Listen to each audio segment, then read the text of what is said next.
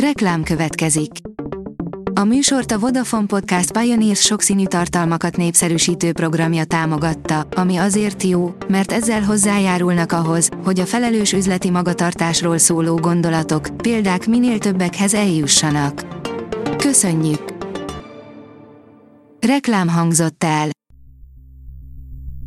Szórakoztató és érdekes lapszemlénk következik. Alíz vagyok, a hírstart robot hangja. Ma december 29-e, Tamás és Tamara névnapja van. A MAFA bírja, 10 lenyűgöző érdekesség, amit nem tudtál Denzel Washingtonról. Denzel Washington egy sokoldalúan tehetséges és elismert színész és filmrendező, aki jelentős hatást gyakorolt a szórakoztatóiparban. A szakmája és a jótékonysági ügyek iránti elkötelezettsége, valamint magánemberi természete egyedülálló és nagy tiszteletnek örvendő személyiséggé teszi őt Hollywoodban. Hét szerencsehozó szilveszteri étel és a tiltó listás falatok, írja a Mind megette.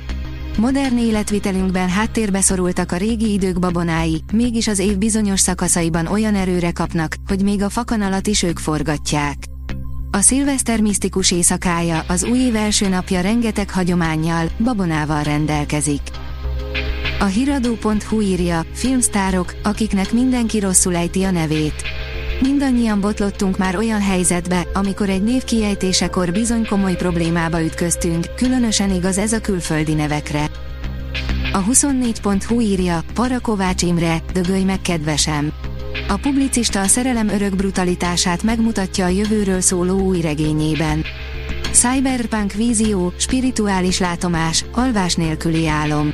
Matiné. Az NLC írja, a világ legcukibb sorozata, mégis alig ismerik.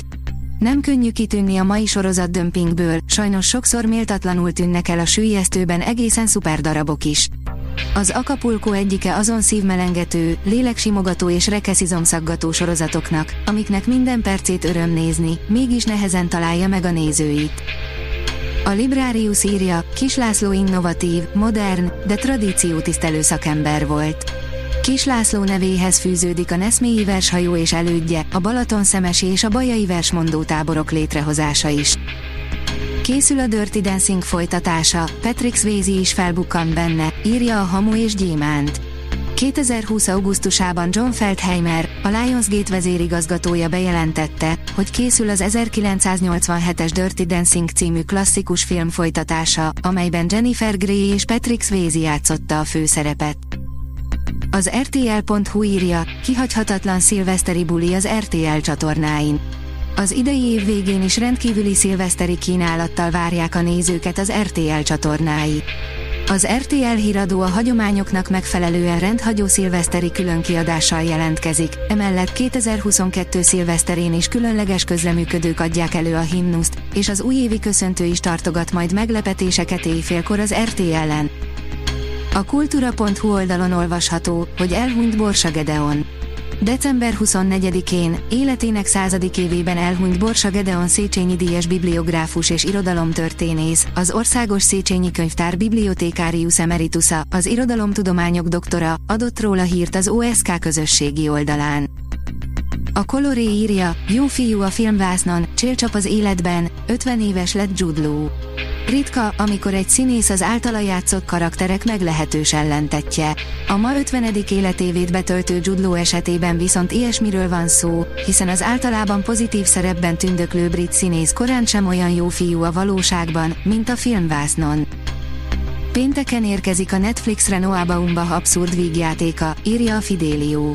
Az Oscar jelölt rendező története egy amerikai család hétköznapjairól szól, akik egy katasztrófa miatt kénytelenek szembenézni azzal, hogy a világ közel sem olyan biztonságos, mint amilyennek a médián keresztül megismerték. A Fehér Zaj című film alapjául szolgáló regény a közelmúltban jelent meg magyarul. A Hírstart film, zene és szórakozás híreiből szemléztünk. Ha még több hírt szeretne hallani, kérjük, látogassa meg a podcast.hírstart.hu oldalunkat, vagy keressen minket a Spotify csatornánkon, ahol kérjük, értékelje csatornánkat 5 csillagra. Az elhangzott hírek teljes terjedelemben elérhetőek weboldalunkon is. Köszönjük, hogy minket hallgatott!